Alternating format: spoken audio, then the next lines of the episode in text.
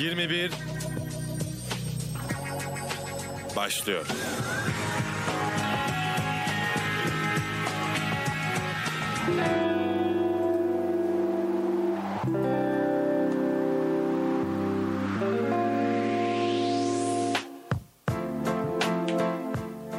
96.6 frekansından ve Radyo Bilkent stüdyolarından hepinize merhabalar, iyi akşamlar sevgili dinleyenler.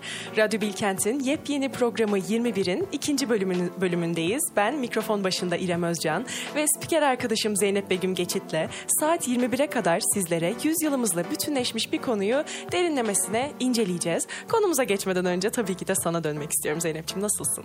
Çok iyiyim çünkü bugün 21 Mart baharın geldiği gün gece gündüz eşitleniyor ve bugünden sonra sonra gündüz süreleri uzuyor. Uzamaya başlıyor. Aynen öyle. Özlediğimiz zamanlara geri dönüyoruz diyebilir miyiz? Kesinlikle diyebiliriz ve o kadar heyecanlıyım ki yaz geleceği için. Yani hani o yüzden çok iyiyim İrem. Ve bir de geçen hafta hastaydım belirtmiştim bunu da. Çok geçmiş olsun. Çok ben de ederim. kaptım şifayı. Yani Yapma. baharın geldiğine ikna olmayan bir tek Ankara olabilir. Öyle söylemeyelim şimdi. Hava güzel. Günahını almayalım. Ama neyse bu hafta çok iyiyim. Sen nasılsın? Şifa kapmışsın ama hiç öyle görünmüyorsun. Gayet Ay, iyisin. Çok teşekkür ederim. Çok naziksin ama e, tabii ki de havaları hafif böyle bir ısınmış, güneşi bir açmış görünce hemen ince şeyler giyip dışarı çıkan o tayfadan olduğum için e, bir anda rüzgarı, yağmuru, soğuğu yiyip e, böyle bir sabah kalktığımda boğaz acısıyla uyanabiliyorum. E, biraz öyle tatsız bir e, haftaya uyandık ama e, madem bahar geliyor, madem gerçekten havaların e, yalancı bir şekilde değil de samimi samimi bir şekilde ısındığı zamanlara geliyoruz. Artık bence mutsuz olmamız için hiçbir sebep kalmadı. Kesinlikle. Keşke seni geçen hafta uyarsaydım. Ve birazcık kıyafetlerine dikkat et. Çünkü ben de bu sebepten hasta oldum ama neyse umarım en kısa sürede atlatırsın sen de. Çok teşekkür ediyorum. Gerçekten e, umuyoruz ki şu noktadan sonra şu soğuklar, yağmurlar, seller, afetler son bulur ve güzel bir yaz bizi bekler diyoruz sevgili dinleyenler. E, henüz yepyeni bir programımız. Aramıza yeni katılan dinleyicilerimiz olabilir. E, programın konseptine vakıf olamamış dinleyicilerimiz olabilir. Onlar için kısaca bir 21'den bahsetmek istiyorum. Şimdi 21 her hafta yepyeni bir konuyla karşınızda oluyor. Peki biz 21'de nelerden konuşacağız Zeynep? Şöyle, sosyal medya ve globalleşmeyle beraber hayatlarımızda pek çok şeyin değiştiğini ve daha önce hiç bilmediğimiz kavramların hayatlarımıza girdiğini biliyoruz. Evet. Bu kavramlardan bazılarını çok yakın tanıyoruz ama bazıları ise bizlere sadece yabancı sözlüklerden ve sözcüklerden ibaret. Biz 21'de her hafta bu yüzyılın hayatlarımıza getirdiği değişikliklerden, yeniliklerden bir tanesini derinlemesine inceliyor olacağız. E tabi e, bu yüzyıl artık hepimizin içerisinde yaşadığı hatta bir noktada maruz kaldığı bir yüzyıl. Bu konular her birimize hitap ediyor. Bu yüzden de dinleyicilerimizin düşüncelerini duymayı da bir noktada çok isteriz. Bunun için bizlerle iletişime geçebileceğiniz iletişim kanallarımız var.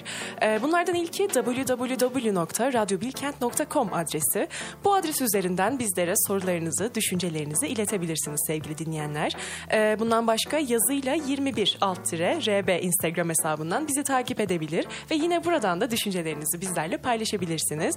Ve son olarak 0312 290 24 34 0312 290 24 34 numarasından bizleri arayabilirsiniz. Program boyunca sizlere sorular soracağız. Çünkü biz Zeynep'le böyle tartışmalarda bir noktada işin içinden çıkamadığımız zamanlara denk geliyoruz. Maalesef. Bu noktada sözü size bırak bırakacağız. Düşüncelerinizi duymak isteyeceğiz. Bu yüzden bizlerle bu iletişim kanallarından e, bizlere ulaşmayı e, lütfen unutmayın ve e, bu sohbete sizlerin de katılmasını çok isteriz. Ee, kısa bir araya girmeden önce bu haftanın konusunu aktaralım. Çok fazla merakta bırakmayalım dinleyenlerimizi. Biz bu hafta iki saat boyunca sessiz istifa kavramı üzerine konuşacağız. Sen bu içerikten önce hiç karşılaşmış karşılaşmış mıydın bu terimle? Açıkçası terimi duymuştum ama bu kadar derinlemesine incelememiştim ve yani bu kadar yaygın bir şey olduğunu da bilmiyordum. Hı hı. Sen? Ben ilk defa duydum. Gerçekten Hatta, mi? E, gerçekten ya şöyle isimden direkt böyle bir insanın istifa ettiğini e, düşünmüştüm. Aklım böyle çok düz mantık çalıştı ama halbuki e, tam olarak bir istifa sayılmadığını da e, dinleyicilerimizle be- beraber öğrenmiş olacağız. Ama şimdi ben böyle yavaş yavaş hem bizim zihinlerimize hem dinleyicilerimizin zihinlerini böyle bir ısıtalım diyorum. Bir soru yöneltelim diyorum. Ne dersin? Kesinlikle ka- e, katılıyorum ve sorumuz da şu. Daha önce hiç yapmanız gereken asgari görevi yapıp onun dışında hiçbir özveri göstermediğiniz ve diğer tüm sorumlulukları reddettiğiniz oldu mu? Tabii bu işinizde olabilir, grup ödevlerinizde olabilir, arkadaşlıklarınızda, ikili ilişkilerinizde olabilir. Böyle yapmanız gerektiğini düşünüp e, onları yaptığınız, sonrasında geri kalan hiçbir inisiyatife, hiçbir ekstra çabaya e, ortak olmadığınız bir durumla karşı karşıya kaldınız mı?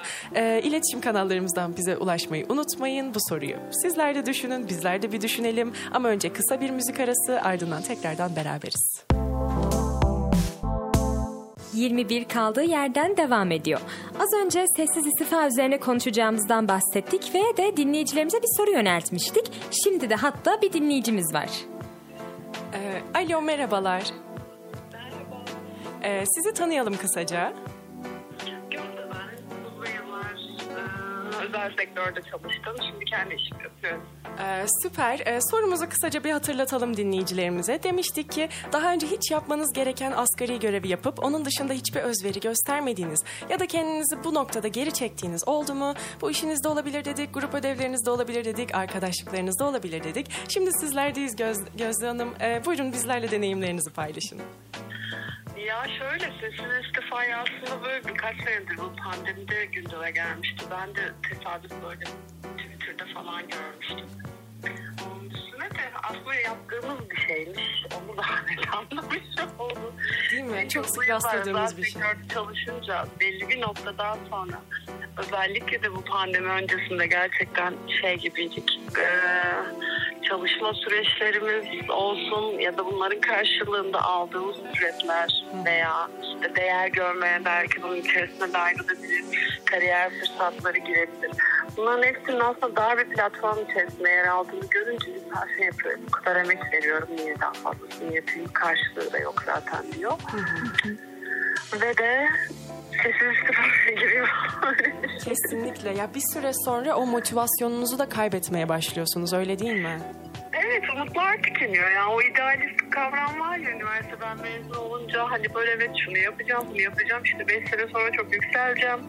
Şu noktaya geleceğim. Evet herkes istiyor ama emin olun e, bunun içerisinde başarısızlık faktörlerinden daha çok kişilerin belki çoğu noktada özel sektörde gerçekten çalıştığım maalesef yani bazen kimselerle yöneticiyle iletişim veya ona bir şekilde e, uyum sağladığınız için ya da farklı görüşünüz olmadığı için yükselebiliyorsunuz.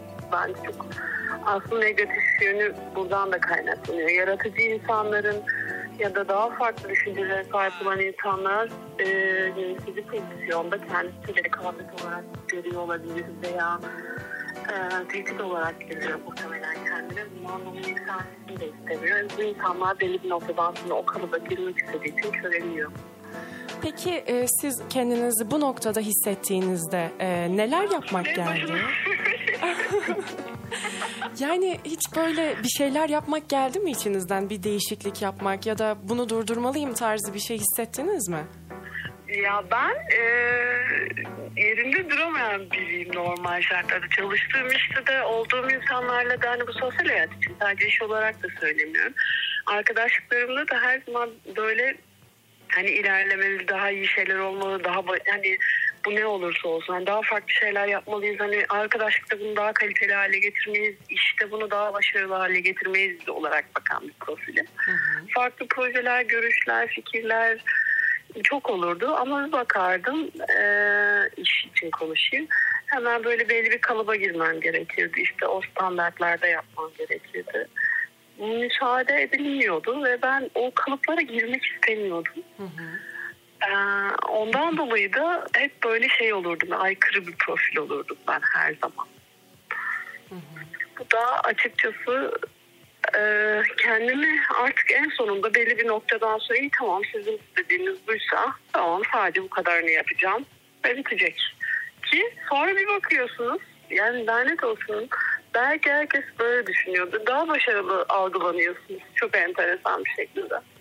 Yani e, onların istediği gibi davranmaya başlayınca mı daha başarılı olarak algılanıyorsunuz? Evet. Çünkü e, şöyle aslında yöneticilerin vizyoner olmayışından belki de onlar da aynı psikolojiyle zamanında başlayıp bu noktaya bu şekilde geldiklerinden sizden de aynı şeyi bekliyorlar. O yüzden biraz farklı görüşteyseniz, o kalıpların içinde değilseniz Yani bir noktada kendinizi törpülemek zorunda kalıyorsunuz iş yaşamında devamlılık getirebilmek için. Evet tabii ki kurallar her zaman olmalı. Ben bunu kesinlikle yani şu an bir işveren olarak da söylüyorum. kurallar kesinlikle olmalı ama bu kuralların içerisinde fikirler, yeni fikirler, yeni projeler bence işi her zaman geliştirir. Ben kendi çalışanlarıma her zaman şunu söylüyorum. Her gün lanet olsun, iyi tamam işimi yaptım gittim diyerek değil de buraya koşarak gelin diye. Hı hı. İnanın bu algıyı değiştirmek için kendim de bunu yaşamış biri olarak her zaman çıkmak istiyorsa çıksın hadi işten yani erken çıksın. Ve ben bunu yapıyorum mesela şu an. Bence bu bir işveren olarak yapacağınız yani en güzel şeylerden birisi. Çünkü yani çoğu işveren e, çalışanlarına sanıyorum sizin kadar anlayışlı davranmıyorlar. Maalesef. O da gördüğünü diğer tarafa yansıtıyor. Öyle düşünün. Şimdi zaten Türklerin bence sosyal alakasız bir noktaya gideceğim. Kayınvalide gelinler arasında bile ben kayınvalidemden böyle görmüştüm diyor. Sonra kendi gelinler şey yapıyor. Yani bunu bizler değiştirmediğimiz sürece bence sessiz istifalar artmaya devam edecek her anlamda. Bir nevi çok travmatik bir miras diyorsunuz yani bu konuya. evet. Yani şu an e, çok bir net bir rejisi yok herhalde şey Türkiye'de de bir tane bir yurt, yurt oldu galiba bin tane evet bin kişi üzerinde yapılmış. Dörtte bir sessiz istifa olarak görülüyor. Çoğu sessiz istifayı aslında bilmediği için hı hı. E, bence tam olarak cevap veremedi diye düşünüyorum. Ya da bunun doğru olduğunu düşündüğü için aslında farkında bile değil buna yaşadığını bence. Ama şu an %25 bütün çalışanlarda minimum %25 bu zaten var. Peki e, Gözde Hanım son bir soru. E, siz bir işveren olarak bunun önüne geçmeye çalışıyorum dediniz. Peki evet. somut olarak nasıl bir e, adım atılabilir? Siz neler yapıyorsunuz, neler önerirsiniz yapılması konusunda? Ben neler yapıyorum? Öncelikle onu söyleyeyim. Tabii ki diyorum ya her zaman kurallar olacak. Ben kural, disiplin bunlara aşık biriyim aslında. Ama kendi içinde kurallar esnetilebilir, kimseye zarar vermeyecek şekilde. Ben kendi çalışanlarıma bakıyorum. Part time çalışanım bile şu an çalışmadığı günlerde isteyerek ofise gelmek istiyorsa bu benim bir şeyleri doğru yaptığımı gösteriyor. Hani şöyle diyorum mesai saatimiz 9 ile 6.30 arasıysa eğer gerçekten işi varsa benim için okeydir. Randevular planlandıysa o gün yapılacak olan işlerde sonrasında işimiz yoksa çıkmak istiyorsa çıkabilir. Hı hı. Yarın çünkü daha fazla emek veriyor biliyorum. Veya dışarıdan e, nedir onun adı şirketi ya da işi geliştirmeye yönelik hareketler sergiliyor.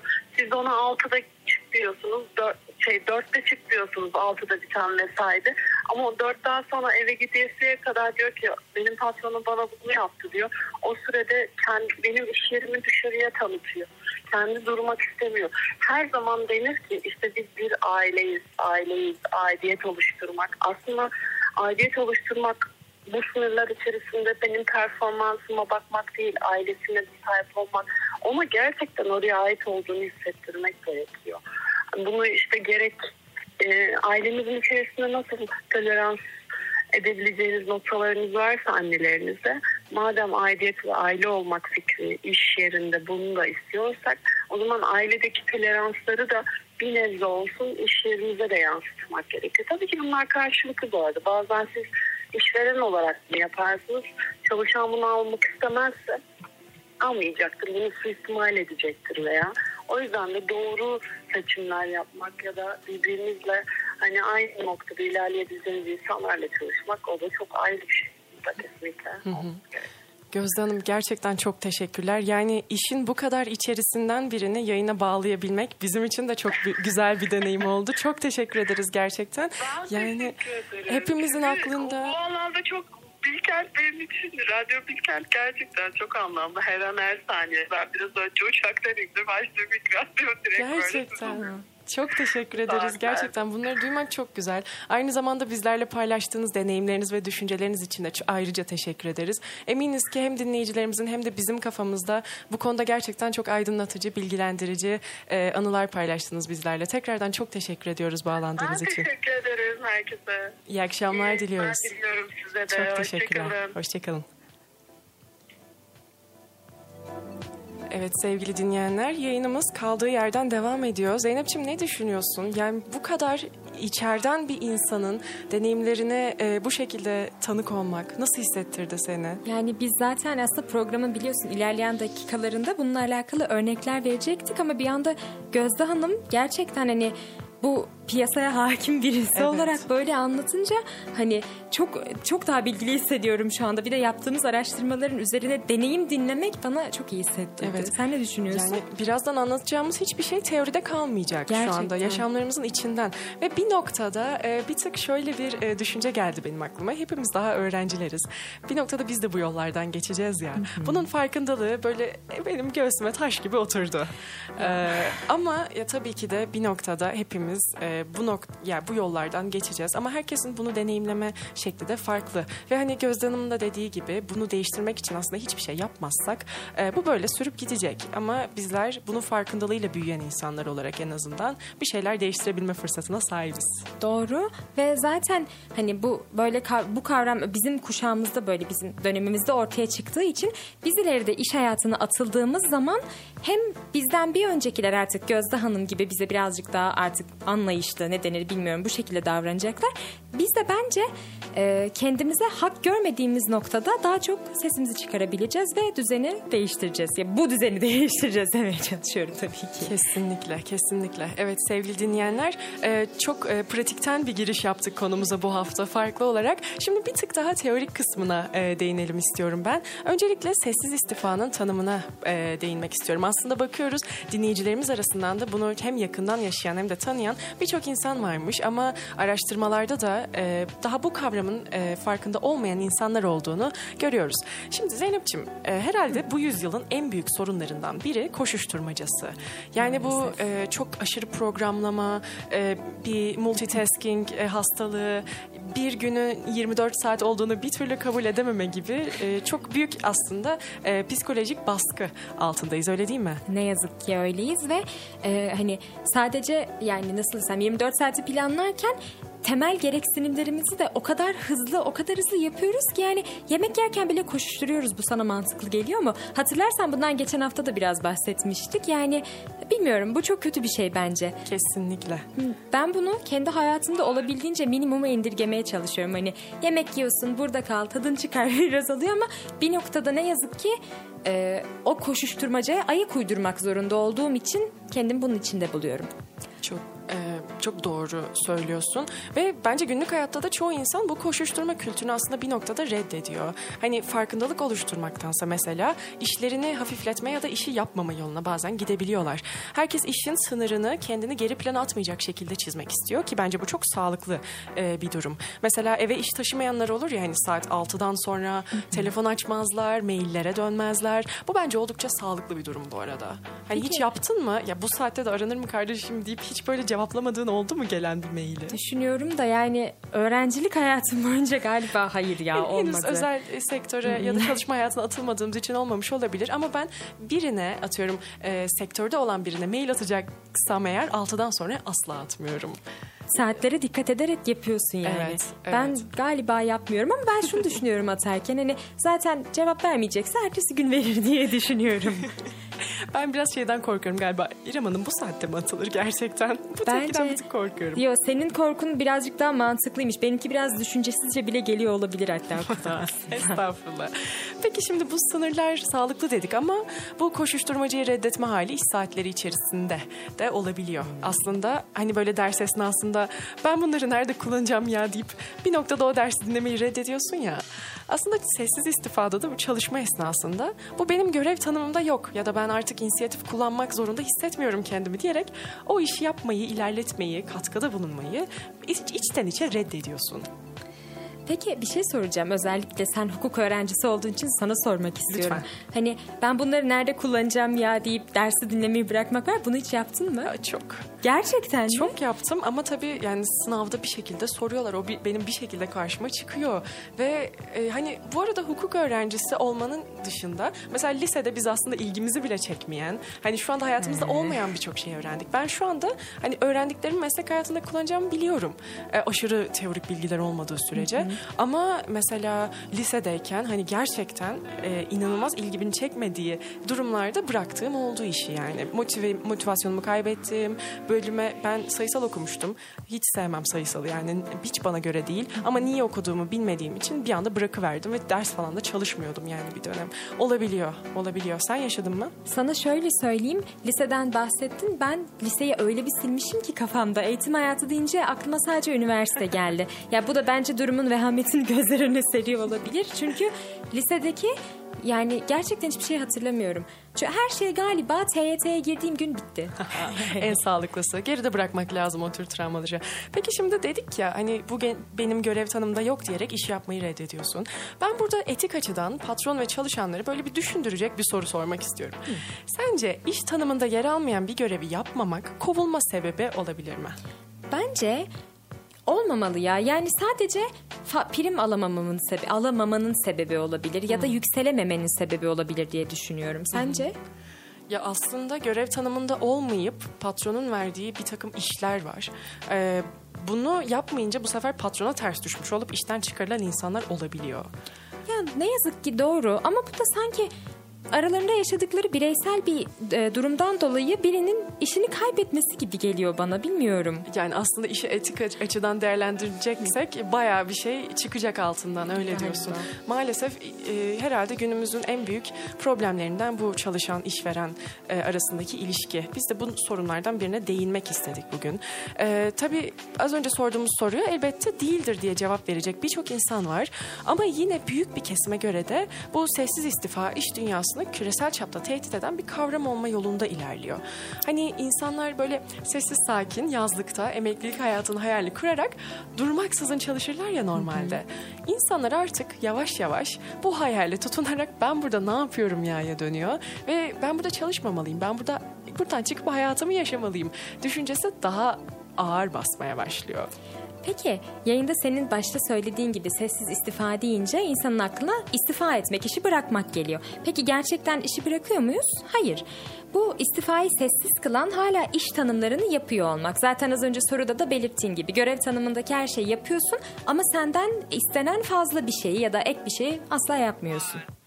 Ama ayrıca o görevi bir saatte tamamlıyorsan mesainin geri kalanını kendine ayırma veya işe ayırmama durumu olarak da görülebilir sessiz istifa. E şimdi sen böyle deyince aklıma şey geldi. Hani filmlerde ve dizilerde hep gördüğümüz bir karakter vardır. İşte Office olsun, Brooklyn Nine-Nine olsun. Bu tip böyle belli bir çalışma sahasında geçen dizilerde e, bir karakter vardır. Böyle kilit eleman değildir.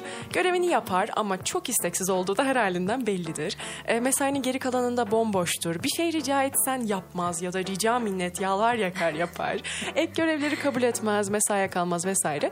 Bu kişi aslında içten içe istifayı etmiş ama sessizce etmiş olabilir. Şimdi e, bu dizilerin görünmeyen karakterlerini daha yakından tanıyacağız.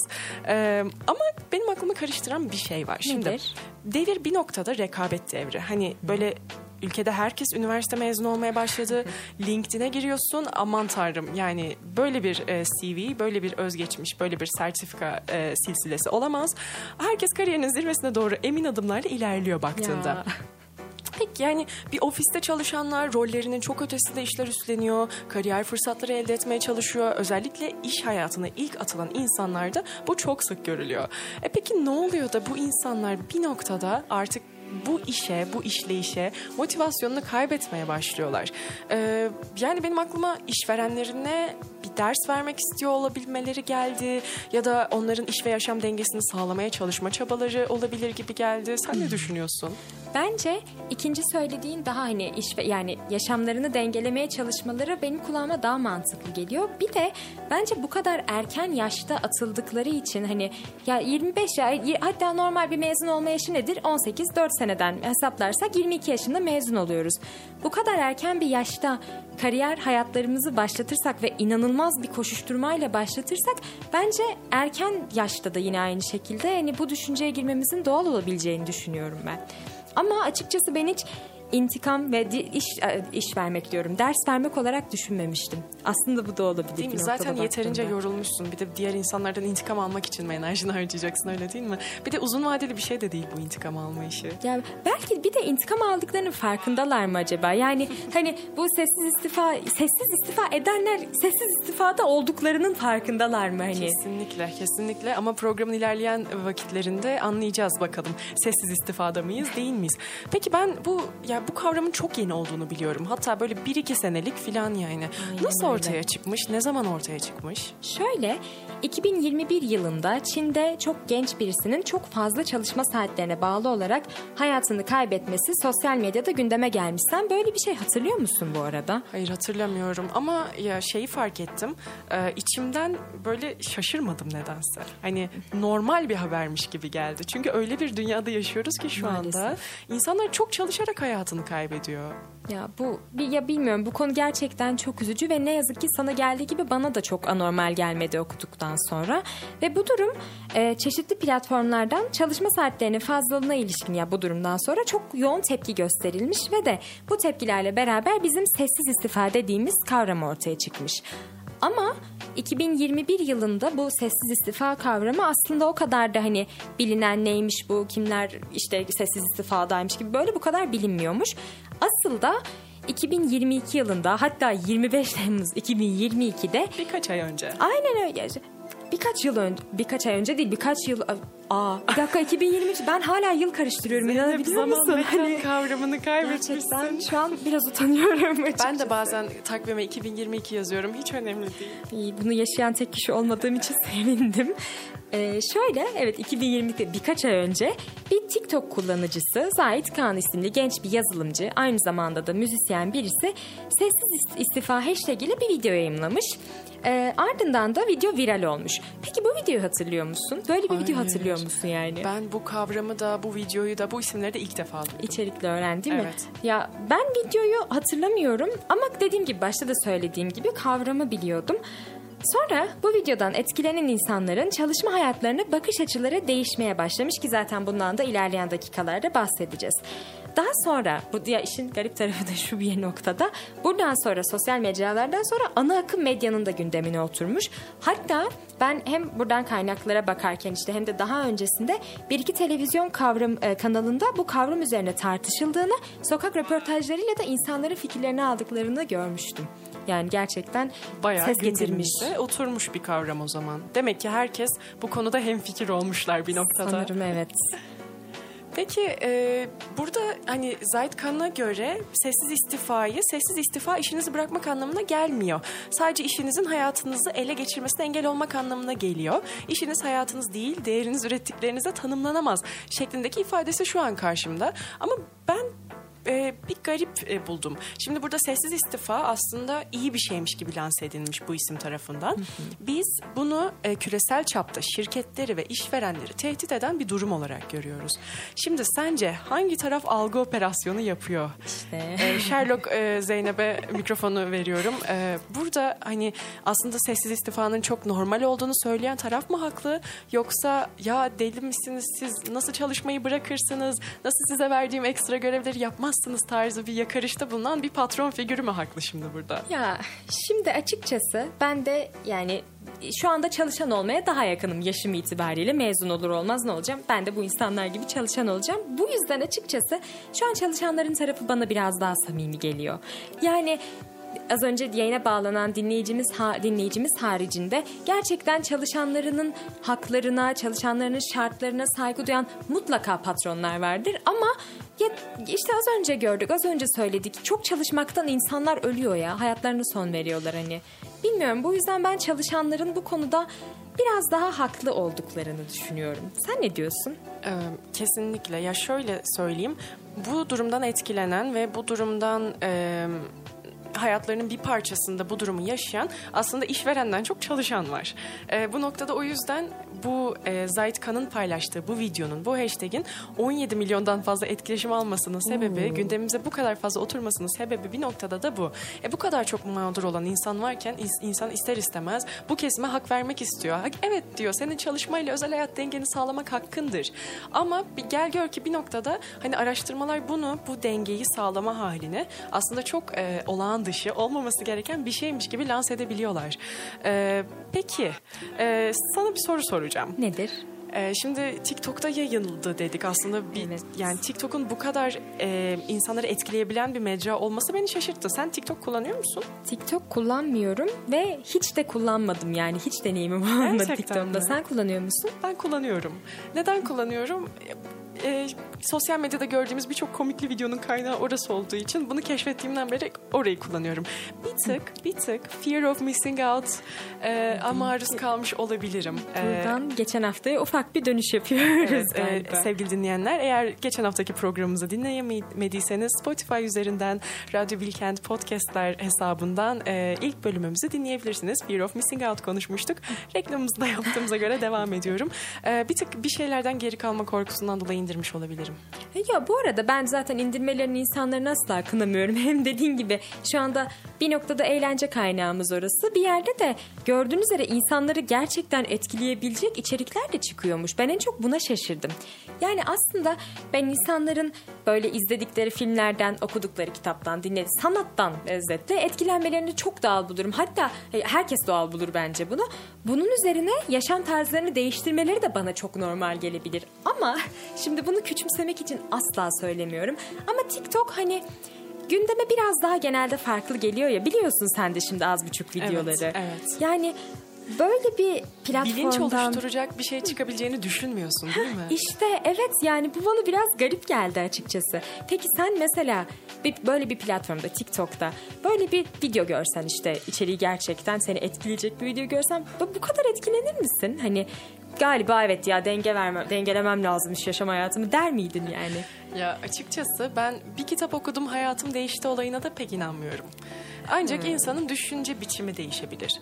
E, bence bu durumun bu kadar çok e, gündemimizde kalmasının ve şu an bunu konuşuyor olmamızın sebebi çok fazla insan yaşıyor, e, çok fazla insanın aklında yer etmiş bir kavram ve sürekli olarak gündeme getirilmeye devam edildi. Hani bu bu kadar da gündemde kalmamış olsa ya da dünyadaki herkese sadece bir kere göstermiş olsam bile böyle bir etki yaratmazdı. Ama baktık ki insanlar bunun gerçekliğinin farkına vardı. Bunu kendilerinde gördüler ve uzun zamandır bu hissi hiç kimsenin adlandırmadığı adlandırmamış olması ve bu platformun bunu yapmış olması da onlar için e, ayrı bir bağlı bağ kurmalarına yol açmış olabilir diye düşünüyorum. Bu söylediğin olabilir. Hani özellikle de şey, aa bende de bundan var diye bir hani bu etkinliğin ismini bilmiyorum ama hani gördüğünde evet ya ben bunun aynısını yaşıyorum dedikleri için belki bir evet bir sıcaklık, samimiyet kurmuş olabilirler videoyla. Sen böyle hiç kendine aa bende de bundan var deyip hayatını değiştirdiğin oldu mu peki? Ya da bu e, TikTok'ta bu kadar kısa videoların insanların hayatlarını değiştirebileceğine sen inanıyor musun?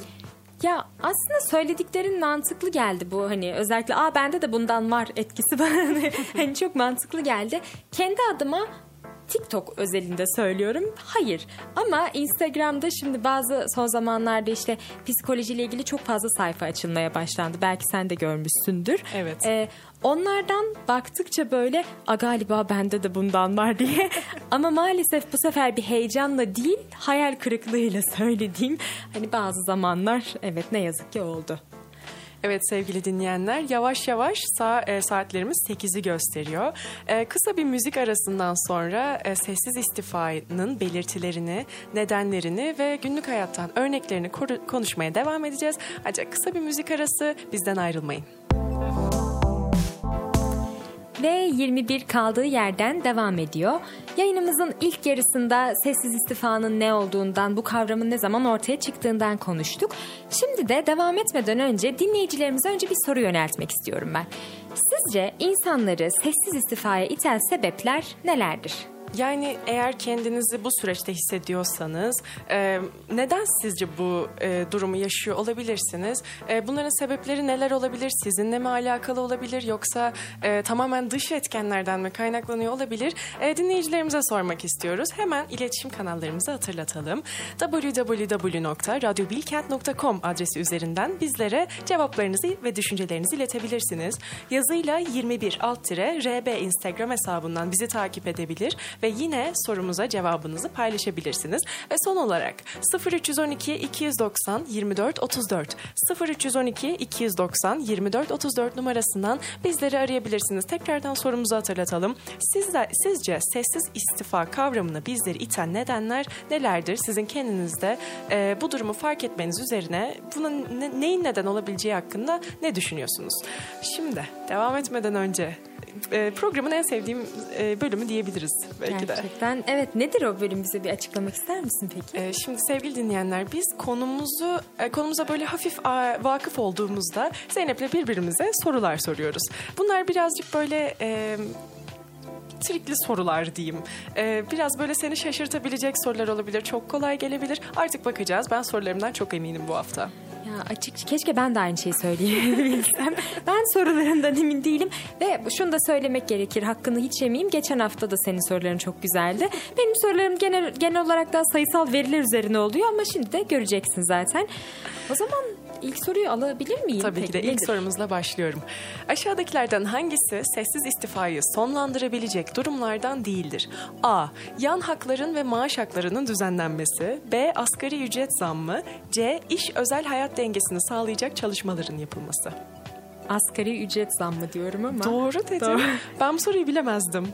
Ben galiba bunu yayının ilerleyen saatlerinde, ilerleyen dakikalarında da bunu konuşacağız. Bir örnekte okumuştum. Gerçekten. Bununla oradan aklımda kalmış Çok olabilir. şaşırdım. Bunun nedeni de şuymuş. Ee, özel sektör hiçbir zaman asgari ücrete yapılan zam kadar zam alamayacağı için bu durumdan özel sektörlü insanlar bu, bu kadar e, yaptıkları e, çalışmanın verdikleri emeğin hiçbir karşılığının, hiçbir farkının olmadığı düşüncesine giriyorlarmış. Bu yüzden e, tam olarak sonlandırabileceğini söylemeyiz.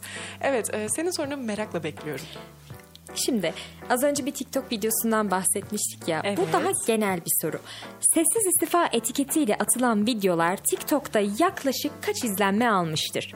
O, A 120 milyon, aa, B 369 milyon, C 272 milyon. tabii biz 17 milyonun üzerinde dedik. O geçen seneden bir veriydi. O hatta tek bir video için geçerliydi. Bu bütün Genel sessiz olarak. istifa, aynen sessiz istifa hashtag ile atılan tüm videoları kapsıyormuş. Şıkları bir daha duyabilir miyim? A 120 milyon, B 369 milyon, C 272 milyon. Ben sınavlarda bilmediğim soruları hep B sallardım. O yüzden B şıkkı diyorum. Ee, tutar mıydı? Tutardı. İrem çok üzgün. Ah be. Olsun sınavlarda tutuyormuş ama sorumuzun cevabı 272 milyon. 272 Bu videolar milyon. sadece bak sadece TikTok üzerinden en az 272 milyon e, izlenme, görüntülenmeye ulaşmışlar. Gerçekten inanılmaz bir etki sahibi olduğunu değil mi? söyleyebiliriz. O zaman ben bir sonraki sorumuza geçiyorum. Dinliyorum. Sessiz istifanın sorulduğu gençlerin yüzde kaçı bu süreçte olduğunu belirtmiştir? A 14.4, B 46.6, C 24. C 24 olabilir mi acaba? Biraz çekinerek söyledim ama. Doğru, doğru. Doğru, Bu- doğru, değil bugün mi? şans senden yana diye düşünüyorum. Ben bu soruları Sanırım. bilemezdim çünkü. Neyse Ya bugünün ama- kazananı biraz sen gibi oldun ama hiç sorun değil. Bu arada bu verileri de birazcık açmak istiyorum. Gençlerin %24'ü sessiz istifa sürecindeyim demiş. %46.6'sının bu kavrama yatkın olduğu belirtilmiş. Ee, %15'i bu yaklaşıma yatkın değilim derken ne olduğunu bilmiyorum diyenlerin oranı da %14.4. Umarım o zaman bizim programımızı dinledikten sonra hem ne olduğunu da öğrenmiş olacaklar yüzde bu bire falan düşer bu. Kesinlikle. Ve ya şimdi kendim biraz kopya çekmiş gibi hissedeceğim ama ben e, bu araştırmayı da gördüğüm için galiba sorunun cevabını Bu söylüyorum. kadar araştırmacı Hani- insanlar olmasak bu quizler daha tatlı olacak. Ya, e, tamam. Önümüzdeki yayında bunu böyle yapalım. Olur. Peki benim de bir diğer sorum. Asana'nın 2022'de yayınladığı çalışmanın anatomisi raporuna göre geçen yıl 10 çalışandan kaçı e, bu şey için yani sessiz istifadan ötürü tükenmişlik sendromu yaşamışlardır. Aa, tükenmişlik sendromu. Evet, bunu da farklı bir programda muhakkak konuşalım. Kesinlikle. Ee, şıkları duyabilir miyim? A 6'da 10, B 7'de 10, C 8'de 10. O 8, o evet. Ee, tamam. Sekiz, on. 8 bölü 10 diyorum. Yine evet mi? bugün Doğru e, mu? şans senden yana tamam olamayabilir. Ama ben biraz e, şıkları da özellikle birbirine yakın Ama koydum ki. mantık yürütülebilecek şıklar değil. Sen haksızlık yapıyorsun. Neyse. Evet, haklısın. Ben şıkları gerçekten birazcık hani birbirine yakınlaştırdım daha zor olsun diye. Onda yedisi e, bu sebepten dolayı tükenmişlik sendromu yaşıyorlarmış. Bence çok yakınım. Evet, Bence 8'de 10, başarılıyım. e, onda 7 ne farkı O var? 8'de 10 olmuştur. Aynı ya aynı şeyler. Bu arada 8'de 10, 8 bölü 10 hep ben de karıştırdım. 10'da 8 oluyor Az galiba. önce zaten 8'de 10 deyince kendi kendime bir böyle takıldım ama 10'da 8 Değil öyle okunuyordu. Evet, bir öyle psikoloji, okunuyordu. bir hukuk öğrencisi Evet, bir araya gelirse neler olur? öğrencilerine hoş geldiniz Evet, son sorumuz geliyor. Hazır mısın? Tabii bu, ki. bu gerçekten özenle hazırlanmış. Ya bak böyle önce ben bunu biliyorum diyorsun sonra bir durup bir düşünüyorsun.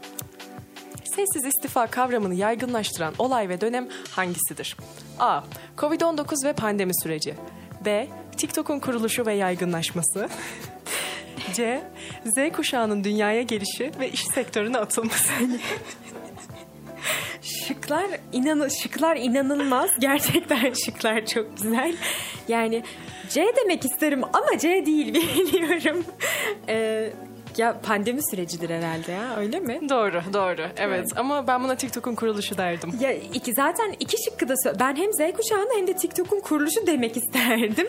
Ama Sanıyorum bir kavram olarak e, bir ad altında yaygınlaşması TikTok'un kuruluşuyla oldu. Yani o sessiz istifa kavramı oradan aslında ortaya çıktı. Ama aslında bizim bu tüm yaşadığımız belirtiler, sebepler vesaire Covid-19 pandemi sürecinin sonuçları diyebiliriz. Ve yine doğru bildin. Tebrik ederim ya. Bugünün gaz- kazananı sensin. öyle oldu galiba 3'te 3. Üçte Ha, üç. üçte üç. Çok ben güzel. de 2'de 0.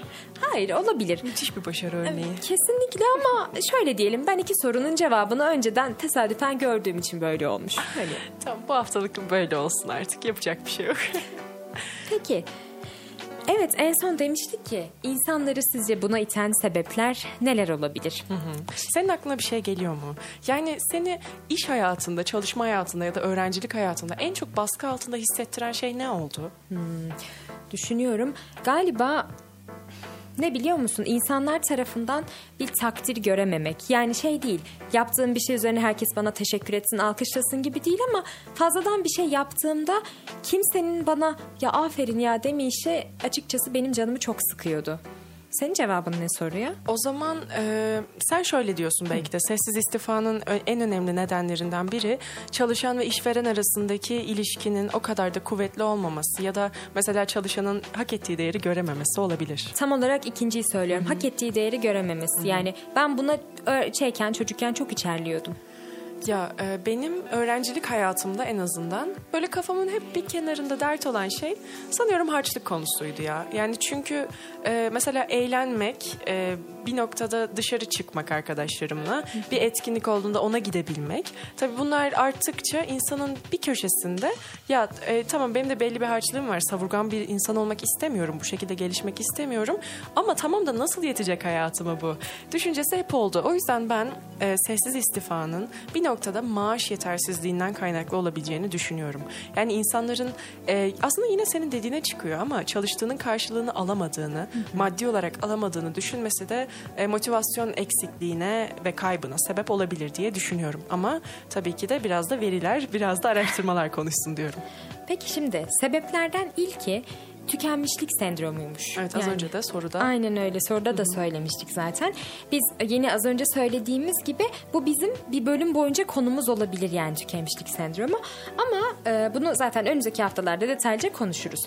Fakat bu kavramla ilişkisini kurabilmek adına kısaca tükenmişlik sendromunu tanımlarsak Tükenmişlik sendromu bireyin kariyerinden, arkadaşlıklarından, aile etkileşimlerinden yani aslında kısacası hayatından aldığı keyfi ve başarı duygusunu azaltan ve bireysel kimliğin kaybedildiğine inanılmasına yol açan zihinsel, fiziksel bu bir, bir tükenme durumudur. E tabi hani bu sendroma yakalanan bir insanın da işinin getirdiği fazladan sorumluluklardan yani elini eteğini çekmesini bekleyebiliriz diye düşünüyorum ben hani. Onda 7 demiştin değil mi oran Evet, olarak? onda çok yedi. yüksek, çok yüksek bir oran. Ee, bir de somut bir kavram olduğu için aslında şöyle hayatından söküp çıkarmak da hiç kolay olmuyor. Çünkü muhtemelen temellendirmesi çok geçmişe dayanıyor. Belki de bizim çocukluğumuzdan, aileyle olan ilişkilerimizden, küçükken yaşadığımız herhangi bir olaydan e, çok çabuk tükenmişlik sendromuyla e, karşı karşıya kalabiliyor olu- olabiliyoruz. Bunu kesinlikle ele almamız gerek gerek diye düşünüyorum. Çünkü bu yüzyılda oldukça artan bir durum bu.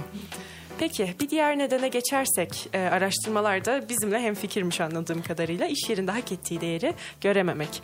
E, bence bir, her insan sorumluluklarını yerine getirdikten sonra övülmekten ve senin de dediğin gibi hiç değilse bir teşekkür almaktan mutluluk duyar. Ama ya bakıyorsun çalışan e, ve işveren arasında ne bir tebrik ne bir e, teşekkür ne bu şekilde motive edici bir iletişim e, çok nadiren kuruluyor yani. Şimdi herkese de yapmıyor demeyeyim de çok nadiren üzerinden kuruluyordur. Bunun da bu noktada oldukça aslında motive edici ve kilit bir rolü olduğunu söyleyelim buradan. Ya zaten biz e, aslında bunları söylerken genelleme yapıyoruz. Yani yoksa ne hiçbir işveren için ne de hiçbir çalışan için bunu böyle yapıyor, şunu şöyle yapıyor demeyiz. Ama bence bu çok nezaketsiz bir durum ya. Hani her insan yaptıklarının karşılığında dediğim gibi övülmeyi değil ama bir teşekkürü hak eder gibime geliyor hani ya. Kesinlikle doğru söylüyorsun. Ama teşekkür etmek, özür dilemek bunlar artık bu yüzyılın en zor söylenen kelimeleri haline geldi. Biz bunun üzerine de mi bir program yapsak Doğru. acaba? Bizim travmalara doğru uzun bir yolculuğumuz var, Var, diye var. düşünüyorum. Evet bir diğer e, sebep de çalışma koşullarının yetersiz olması. Yani iş yerindeki çalışma süreleri, yıllık izinler, işte sigorta, doğum, ölüm yardımları ve benzeri gibi şeyler eğer çalışanları yeterince tatmin etmiyorsa çalışanlar yine doğal olarak kendilerini sessiz istifanın eşiğinde bulabilirler. Koşulların yetersiz olması kesinlikle çok motiva- motivasyon kırıcı bir şey bence. Ya çünkü hani çalışma koşulu değil bel- belki ama ben çalışma masamın e, tertipli, düzenli ve sağlam olması konusunda e, yani oldukça seçiciyim. E, bir etrafı toparlamadan, ortamı e, kendi çalışmama uygun hale getirmeden başlayamam, odaklanamam da. Düşünsene insanlar 10 saat boyunca bir yerde çalışıyor ve çalışma koşu- koşulları aslında çok yetersiz. İşte yani tuvalet bile doğru düzgün temizlenmiyorsa ya da ne bileyim e, şu çalıştığın alan şöyle bir süpürülmüyorsa bunun bir insanın motivasyonunu ne kadar kırabileceğini düşün. Bunlar çok basit şeyler aslında. De, ya de, hani çalışma koşulu mu dedin ya bu tam olarak bence bu başlığın altına girebilecek bir şey. Yani ortamın sağlıklı olması, temiz, düzenli olması kimilerimizi hani seni seni etkilediğinden beni daha çok etkileyebilir anladın mı? O yüzden bunlar bu çok önemli bir nokta bence. Kesinlikle. Evet, maaş ve prim yetersizliği dedik aslında. Hepimizin bir noktada aklında olan şey para. Ben burada şey sormak istiyorum. İnsanlar gerçekten para için mi çalışıyor? Ya bir noktada evet yani tam hepsi şey değil tek motivasyonları kesinlikle para değildir. İl- İleride biz de çalışma hayatlarına başladığımızda bizim de tek motivasyonumuz para olmayacak ama yani %60'a yüzde 40'lık bir orandan ben bahsedebilirim kendi kafamda yani anladın mı? Çünkü işini sevmek çok önemli ama işin sana maddi bir hani kazanç sağlamıyorsa hayatını nasıl devam ettireceksin? Kesinlikle. Bir de e, bir çalışmanın karşılığını alabilmenin en somut halidir ya para. Öyle. Hani mesela bir dilek dilersin. e, o gerçekleşince senin için bir manası olur o dileğin. Bu çalışmayı da bir dilek e, gibi düşünürsek dileğinin gerçek olması sana verilen bir hediye aslında o para oluyor bir noktada. Çünkü yani teşekkür her zaman bulamıyorsun. Motivasyonu her zaman bulamıyorsun. işinin karşılığında ama gelen bir para var sana sürekli ve bu da aslında insanı bir noktada ateşleyen bir şey. Ama tabii maaş ve prim yetersizliği ee, hani bunun e, bu motivasyonun senin sürekli her ay seni bu şekilde ateşleyecek bir gücün olmamasının e, sonucu olarak da sessiz istifayı göstermek çok da haksız sayılmaz. E, Doğru. Belki bunu en büyük sebeplerden biri olarak da e, düşünebiliriz bence. Çünkü dediğin gibi bu somut bir şey. Mesela hani sen bizim çalışma arkadaşı olduğumuzu düşünürsek sen bana bir iki gün teşekkür etmeyebilirsin herhangi bir konuda.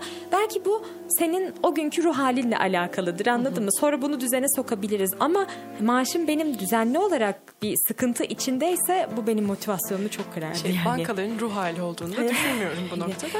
Düzenli olarak e, geliyor e, maaşlarımız. Evet. Ya o yüzden e, senin de dediğin gibi sürekli olarak var olduğunu bilmek insanı e, motive ediyor. Çok Öyle. motive dedim ya. Ya, ama Çok- motivasyon. Bilmiyorum. Konumuz, konseptimiz motivasyon. motivasyon hani ne bileyim farklı bir kelime kullanılabilir mi? Aa, ateşleyici güç. Ateşleyici güç. Bu çok güzelmiş. Tamam bunu kullanalım. Ee, ve bir diğer sebep de ne yazık ki mobbing. Yani şimdi hani bunu açıkçası ben söylerken bile yani çok üzülüyorum. Hani çünkü emin ya duymuşsundur. Geçtiğimiz haftalarda bir banka çalışanı bu sebepten bir mektup bırakarak hayatına son verdi. Yapılan yani mobbing. Aynen öyle. Hani bırak sessiz istifayı insanları hayatlarına son verecek raddeye getirebilen bir durum bu ve bu bu çok korkunç bir şey ya. Gerçekten çok korkunç. Kesinlikle. Yani e, sadece insanların çalışma hevesini değil aynı zamanda hayattan koparılmaları gibi bir sonuca da sahip bir durum. Ve insanın insana yaptığı bir kötülük en nihayetinde. Yani sen kendi hay- hayatında dengeyi ne kadar sağlayabilirsen e, sağla. Dışarıdan yine seni bu şekilde aşağı çekebilecek etkenler olabiliyor maalesef ki. Umarız ki en kısa zamanda tüm bunlara bir çözüm bulunacak. Ee, onun haricinde başka nedenler de var tabii ki de. Majör minör. Ee, az önce quizimizde de ortaya çıkmıştı. Covid-19 salgınının dünya genelinde başta sağlık sektörü olmak üzere birçok sektör üzerindeki olumsuz etkileri. Özellikle sağlık sektöründeki çalışma yükü o kadar çok arttı ki bu dönemde belki de e, doktorlarımızın, sağlık çalışanlarımızın pek çoğu aslında içten içe belli bir sessiz istifayı gerçekleştirmiş olabilir. Ama yani tabii ki de hayatlarımızın e, onlara emanet olduğunu düşünürsek onların motivasyonunu yüksek tutabilmek aslında hepimizin görevi bir noktada. Çok yani evet ve ben e, Covid-19 döneminde tıp okuyan arkadaşlarımı hatırlıyorum. Yani tıp okumaya yeni başlayan arkadaşlarımı. Onlar mesleğe başlamadan hani sessiz istifaya neredeyse geçmiş olabilirlerdi. Çünkü çok pişman olmuşlardı açıkçası mesleklerinden yani o zaman. Dediğim ya sağlık sektörü gerçekten çok büyük bir hasar aldı sanıyorum o dönemde ya. Kesinlikle yani e, hem öğrenciler olarak hem çalışanlar olarak e, oldukça düşüren bir dönem oldu. E, başka neler var? Ee, bir diğer sebep de çalışanların uzaktan çalışma, fazla mesai yapma ve benzeri uygulamalarla adaptasyon sürecinde yaşadığı zorluklar. Bu da e, çalışanlar için değil ama bizim için mesela düşünürsek sen, sen de oluyor muydu bilmiyorum. Benim bazı hocalarım online eğitim dönemindeyken araları kullanıyorlardı. Sanki ders 50 dakika ama o 10 dakika dersler arasında 10 dakikalık aralar var. Allah Allah. Bu 10 dakikalık arayı da kullanıyorlardı. Zaten online hani evde bir Zaten şey oturuyoruz. Ama bu bu demek değil. Ben sonuçta ihtiyaç molası işte su içmem lazım, yemek yiyeceğim. 10 dakikalık arada evde çokça şey yapabilirim. Hani Ve sürekli olarak ekrana bakmak, sürekli olarak dünyaya bakmaktan çok daha yorucu bir şey. Ben teneffüslerde gözlerimi kapatıp başımı yastığa koyduğumu hatırlamıyorum ama online dönemde bunu çok sık yapmaya başladım. bazı öğretmenler, bazı insanlar buna saygı duymuyorlardı maalesef ve sanıyorum çalışan e, işverenler de çalışanlarına bir noktada bu konuda çok da e, anlayış gösterememiş olabilirler ve bu da Aslında sebeplerden. bazı araştırmalarda sanki e, uzaktan e, çalışmaya devam eden insanlar olduğunu ve bu Covid-19 döneminin sonrasında haftalık çalışma gününü dörde düşüren, haftalık çalışma saatini azaltan firmalar olduğunu duymuştum. Yani aslında herkes bunu kullanmıyor ve bazı e, insanlar uzaktan da işlerin halledi- halledilebildiğini, kısa sürede halledilebildiğini görünce çalışma saatlerini azaltmaya gitmişlerdi. Aslında her sektör içinde olumsuz etkisi olmadı Covid-19'un ama bunu yapan sektör sayısı tabii ki de çok az. Yani benim duyduğum bir iki tane falan vardı. Ya ben duydum. Ben de aslında sanırım duydum. Yani hatta direkt bizim şehir içinde de böyle böyle çalışan arkadaşlarım var. Bir gün uzaktan, diğer kalan günlerde şirkete gidip geliyorlar. Ya düşününce evet dediğin gibi kimileri bu e, bu dönemin hani olumsuz taraflarından daha çok etkilenirken kimisi de fırsata çevirmiş sanıyorum. Ee, bunun haricinde çalışılan pozisyonun önünün açık olmaması. Ya çalıştığın meslekten umudunun kesilmesi çok üzücü bir şey değil mi? Düşünsene yıllarca bir araştırma yapıyorsun ama bu araştırmanın sonucunda bir yere varıp varmayacağın da belli değil. Bu gerçekten insanı çok geri çeken bir şey bence. Yok, Katılıyorum buna yani düşününce hani kesin ya kendi mesleklerimizi düşününce sanırım bizim için pek de geçerli değil bu yani ki bizim mesleklerimiz adına konuşunca. Ama eğer böyle bir durum olsaydı ya bu şey demek mi? Bir dakika ben bunu bir noktada doğru anladığıma emin olmam lazım. Hani artık bir noktadan sonra sürekli sürekli aynı şey yapmaya başlayacaksın. Muhtemelen ona geliyor. mi? Evet. Yani önünün açık olmaması tabii ki de ya mesela e, hiç bilimin olmadığı bir ülkede e, bilim üzerine çalışmak e, gibi bir şey de olabilir ya da ya bu aslında her mesleğin bence korkulu rüyası. Bir noktada her gün aynı işi yapmaya başlıyor olabilirsin. Artık sana katacak hiçbir şey kalmamış olabilir. Evet bu gerçekten inanılmaz motivasyon düşürücü bir durum olur ya. Evet bir diğer sebep de yapılan işlerin e, çalışanları tatmin etmemesi. Hmm, hem duygusal olarak hem maddi, olarak. Aslında sanki bütün sebepler birbirleriyle bağlantılıymış gibi gelmiyor mu? Evet. Yani Verilen emeğin karşılığının alınamamasında Alınamaması. bitiyor durum. Öyle değil mi? doğru gel öyle yani düşününce. E, Son olarak da işverenlerin kısıtlı imkanlar sunmasına rağmen çalışanlarından sürekli verimli, üretken ve dinamik olmalarını beklemesi. Bu e, evet çok fazla ya- yaygın bir durum. Ben bunu şu anda bile yaşıyorum biliyor musun? Zaten Yani yeterli imkan sağlanamıyor ama senden sürekli verimli, ya biraz şeye benziyor bu bence.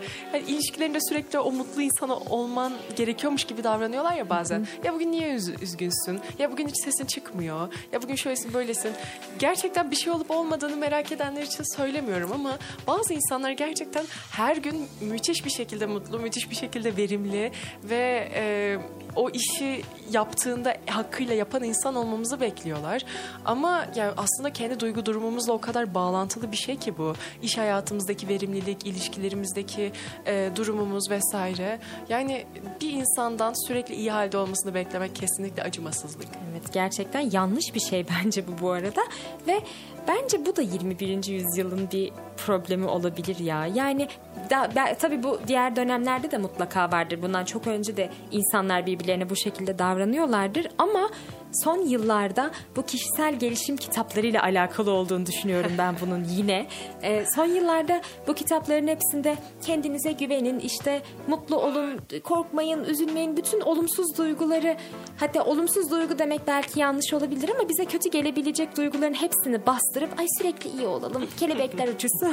hani böyle bir şey algı yaratılınca insanların da artık böyle iletişim kuruyor olmaları, böyle sorular yöneltmeleri beklen beklenebilir bir şey yani. Evet e, sevgili dinleyenler sessiz istifanın nedenlerinden bahsettik. Şimdi kısa bir müzik arasına giriyoruz. Ardından bu e, sessiz istifa hayatlarımızda var mı yok mu? Bir kendimizi sorgulayacağız. Beraber belirtileri tartışacağız. E, bizlerden ayrılmayın kısa bir müzik arası. 96.6 frekansından hepinize yeniden merhabalar. 21 kaldığı yerden devam ediyor. Evet programımızın ilk yarılarında, ilk e, ilk kısımlarında bu sessiz istifa nedir? Sessiz istifa ne zaman ortaya çıkmıştır ve insanları buna iten sebepler nedir? Bunlardan bahsettik. Ayrıca bir dinleyicimiz de bize bununla alakalı, bu kavramla alakalı deneyimlerini anlattı. Ve şimdi de neyden bahsedeceğiz İrem? Sırada ne kaldı? E, şimdi sessiz istifa bizde var mı yok mu? Biraz onu irdeleyeceğiz. Belirtilerinden bahsedeceğiz. E, o kadar anlattık sessiz istifayı ama bazı dinleyicilerimiz dengeyi kurmakla sessiz istifa etmiş olmayı karıştırabilir. Biz birazdan netleştirmek için çalışacağız şimdi. Mesela bir çalışan toplantılara katılmıyor veya isteksiz katılıyorsa, geç kalabiliyor veya mazeret üretiyor olabiliyorsa e, sessiz istifayı şöyle bir e, aklından geçirmiş olabilir. Belki ben sana bir şey sormak istiyorum. Hiçbir toplantıya katılmamak için yalan söylediğin oldu mu? Dökül bakalım. Bu sorunun cevabını yayından sonra versem mu? Hayır tam e, gerçekleri konuşmanın e, programındayız lütfen. Ya oldu, oldu. Ne yalan söyleyeyim oldu yani şimdi.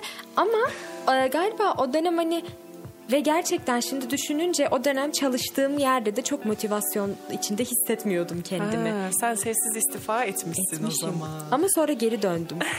mi? O zaman bu şey değil galiba. Çıkmaz bir sokak değil. İnsanlar Değil. geri dönebiliyor buradan sanırım. Çok güzel söyledin. Çıkmaz bir sokak değil sevgili dinleyenler. E, tabii ki de her halükarda düzeltilebilir. Peki bir dakika sen yaptın. Hemen konuyu kapatmayalım. Sen yalan söyledin mi bununla alakalı? Hiç söylemedim. Gerçekten mi? E, toplantı ol- olunca katılıyorum. E, sadece ya mesela katılmayacak olduğumda ileri sürdüğüm sebepler hakikaten gerçek ve haklı sebepler oluyor ve katılmamayı başarabiliyorum yani o şekilde. Ama hiç yani katılmayayım diye yalan söylediğim olmadı. Bana çok aykırı bir durum bu ya yani. Be. E, henüz henüz motivasyonunu kaybetmemiş genç bir e, çalışanım. İnşallah özel sektör e, çalışma hayatı beni bu durumdan koparmaz diyorum. Bence koparamayacak. Yani bence bu yaşına kadar böyle bir şey yaşamadıysan ilerisinde de yaşayacağını hiç zannetmiyorum. hiç bir konuşmamak Ya lazım tabii biliyor orası musun? öyle de. Ee, bir diğer belirtilerden de de- belirtilerden bir diğeri de işe geç gelmek ya da işten olduğundan çok daha erken ayrılmak olabilirmiş. Bir tık, e, bir tık sanki gö- gözlemliyoruz ya sekiz buçuk dersim olur dediğim çok oldu benim yalan yok. Ya maalesef Arada bir de. olabiliyor. Ama ya mesela bu bir tık hani işe zamanında gelmek ve işe zamandan önce işten zamandan önce ayrılmama durumu bir tık böyle görev tanımına giriyor sanırım. Yani e, tam olarak e, görev tanımının dışında ekstra beklenti şeklinde şeklinde değil bu. Hani bir işe zamanında gelmek aslında herkesin sorumluluğu. Öyle değil mi? Ama Doğru. buna rağmen insanlar bu konuda oldukça isteksizse e, tabii ki de gözden geçirilmesi gerekir. Neden olmasın diyorum. Ama tabii ki de bu belirtilerin hepsi tek başına ya ben de işe hiç erken gitmeyi sevmiyorum ama sessiz istifada mıyım ya tarzı bir olay değil. Bütünlükle ele alınması gerekir diye Tabii düşünüyorum. canım. Her konuda böyle zaten. Yani ya o zaman ona bakılırsa çünkü başın ağrıdığında beyninde tümör de olabilir anladın mı? Hani, Ay Allah korusun hani- şeyler deme. hani tek bir belirti hiçbir zaman bakmamak lazım.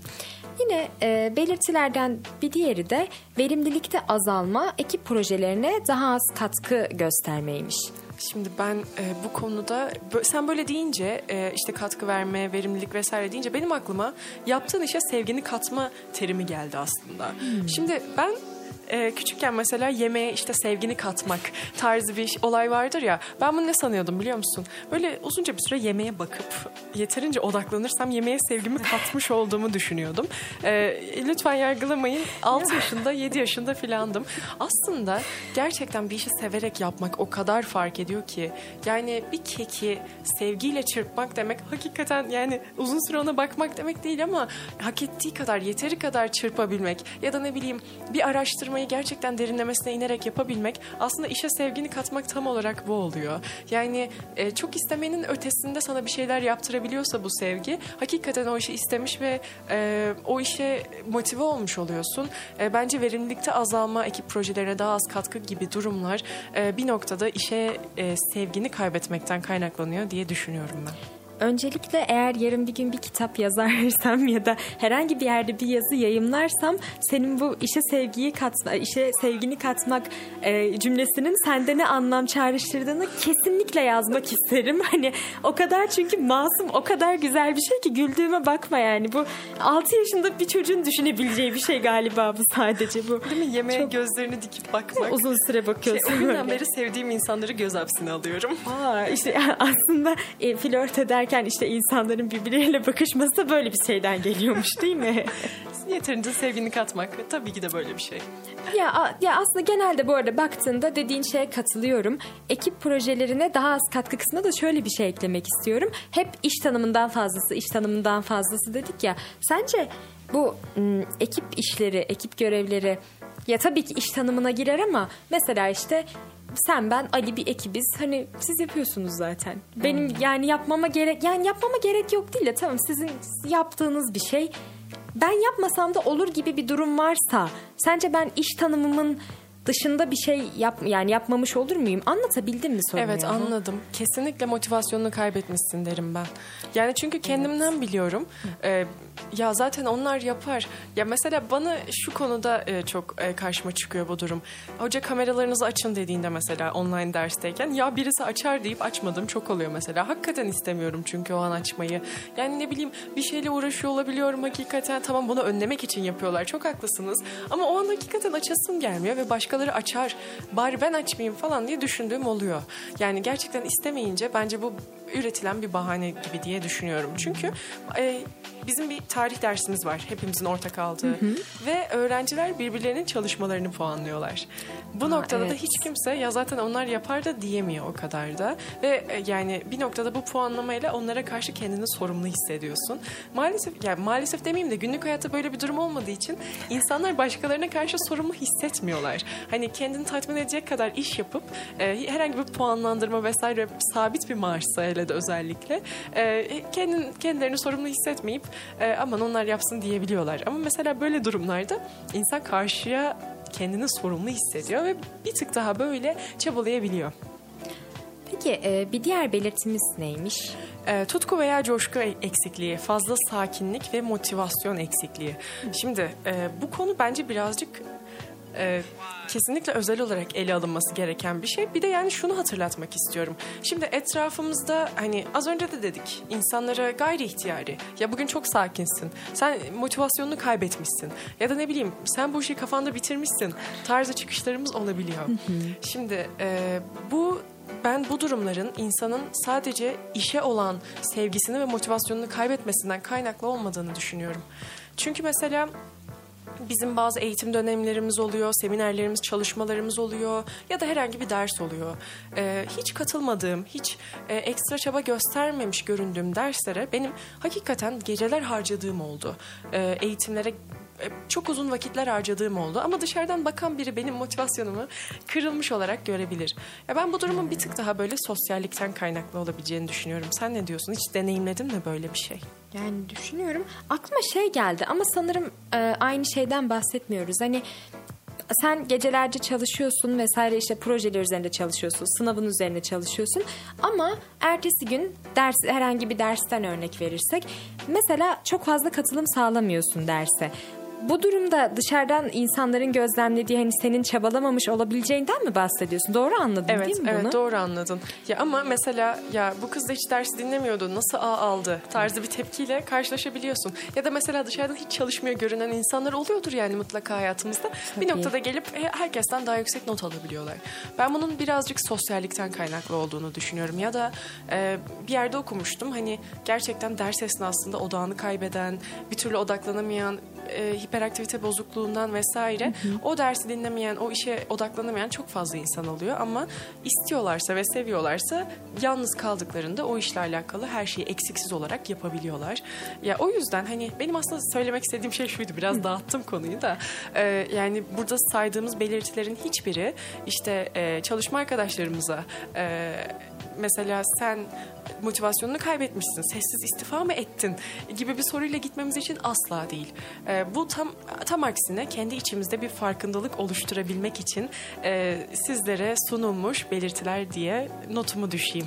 Öyle ya gerçekten hani zaten kimse ya kimse kimseye gidip de kimse kimsenin motivasyon bekçiliğinde yapmayı versin Evet, ya. değil mi? Hani Çok güzel dedin. Kesinlikle. Şimdi bir diğer e, belirtimiz de yöneticilerle veya ekip arkadaşlarıyla yaşanan kopukluk. Zaten mesela az önce şeyi söylemiştik ekip çalışmalarına artık böyle daha az e, katkıda bulunma. Burada direkt ekipteki insanlarla aranda yaşanan kopukluktan bahsediyoruz.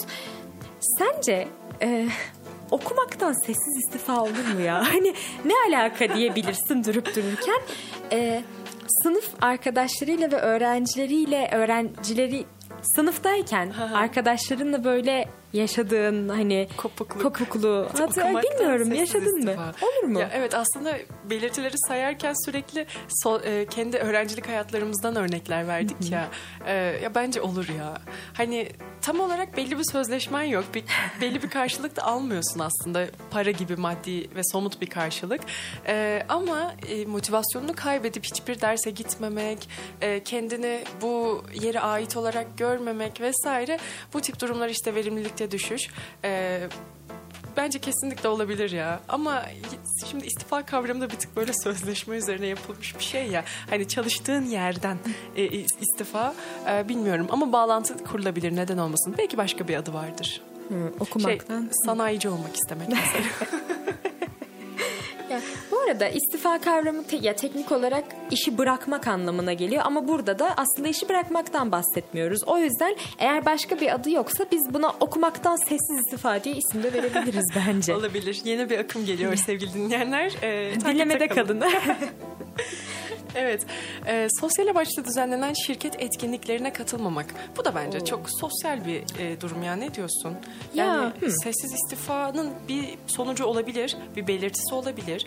Her yapan sessiz istifa demek de e, doğru değil. Bence de yani gerçekten evet her yani sonuçta insanlar iş yerlerine sadece işlerini icra edip geri gitmek için de gelip gidiyor olabilirler. O yüzden hani bunu her yapanı bunu söyleyemeyiz ama bu da bence belirtilerin arasında olabilir.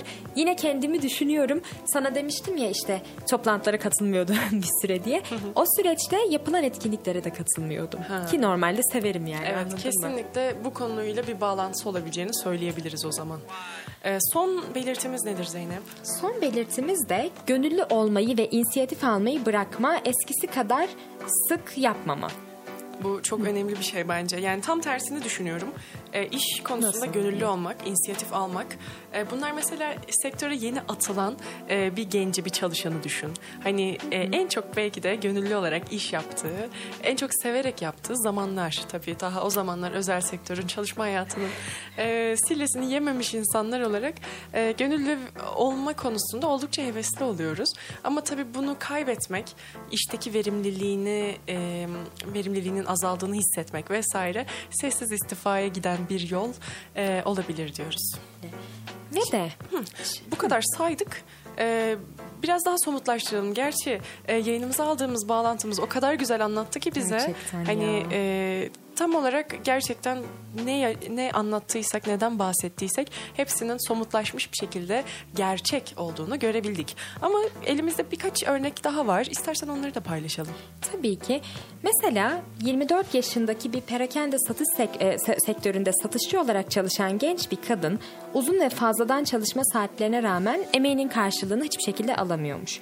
Pozisyon değişikliğinden sonra haftada yani yapması gerekenden ve normalden çok daha fazla olarak 60 saate yakın çalışmaya başlamış. Ki 60 saat yani düşününce çok fazla.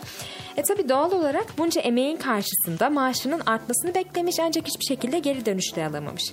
Sonra pandemi döneminde kendini güvende hissetmediği için işinden ayrılmak yerine iş tanımının dışına çıkmamaya karar vermiş ve bu şekilde gücü tekrar kendi eline aldığını hissetmiş. Aslında Gözde Hanım da bahsetti ya yayındayken hani e, onların benden istediğini yapmaya başladım ve bu şekilde daha çok tebrik edildim demişti. Çok ilginç değil mi? Bir şeyi o kadar da kafana takmayıp o kadar da kendini hırpalamadığında aslında sana yapılan geri dönüşlerin daha olumlu olması. Ya gerçekten öyle ve bu sadece tek bir örnek de değil. Dediğin gibi hem Gözde Hanım anlattı hem benim gördüğüm diğer örneklerde de bu şekilde. Yani bıraktığınız akışına bırakınca galiba gerçekten akıyor. Kesinlikle. Hani Ben bir keresinde e, hiç uyuyakalmamam gereken bir sabah uyuyakalmıştım. Hani o kadar şey sanıyorum ben kendime. Her işin kilit noktası o insan sanıyorum. Ve ben uyusam dünya yıkılır gibi düşünüyorum tamam mı? E, normalde uyanmam gerekenden bir 3-4 saat geç uyandım. Ve hani nasıl suçlu hissederek uyandığımı anlatamam. Sonra bir bakıyorum böyle. Ya insanlar benim olmadığımı anlayınca şey olmaya başlamış. E, yerimi kapatmaya başlamışlar. Bensiz de dünya dönmüş yani bir noktada. Ve e, yani benim kendimi suçlu hissettiğim, suçladığım kadar kimse beni uyuya, uyuyakaldığım için suçlamamıştı açıkçası. zaten kişi kendinin kurdudur galiba ya. Yani evet. süre- hani bak senin de söylediğin gibi belki gerçekten kimse bizi yapmadığımız bir şey için bu kadar suçlamıyor aslında. Biz ya sen biz çok sorumluluk sahibi insanlar mıyız acaba? Göreceğiz artık.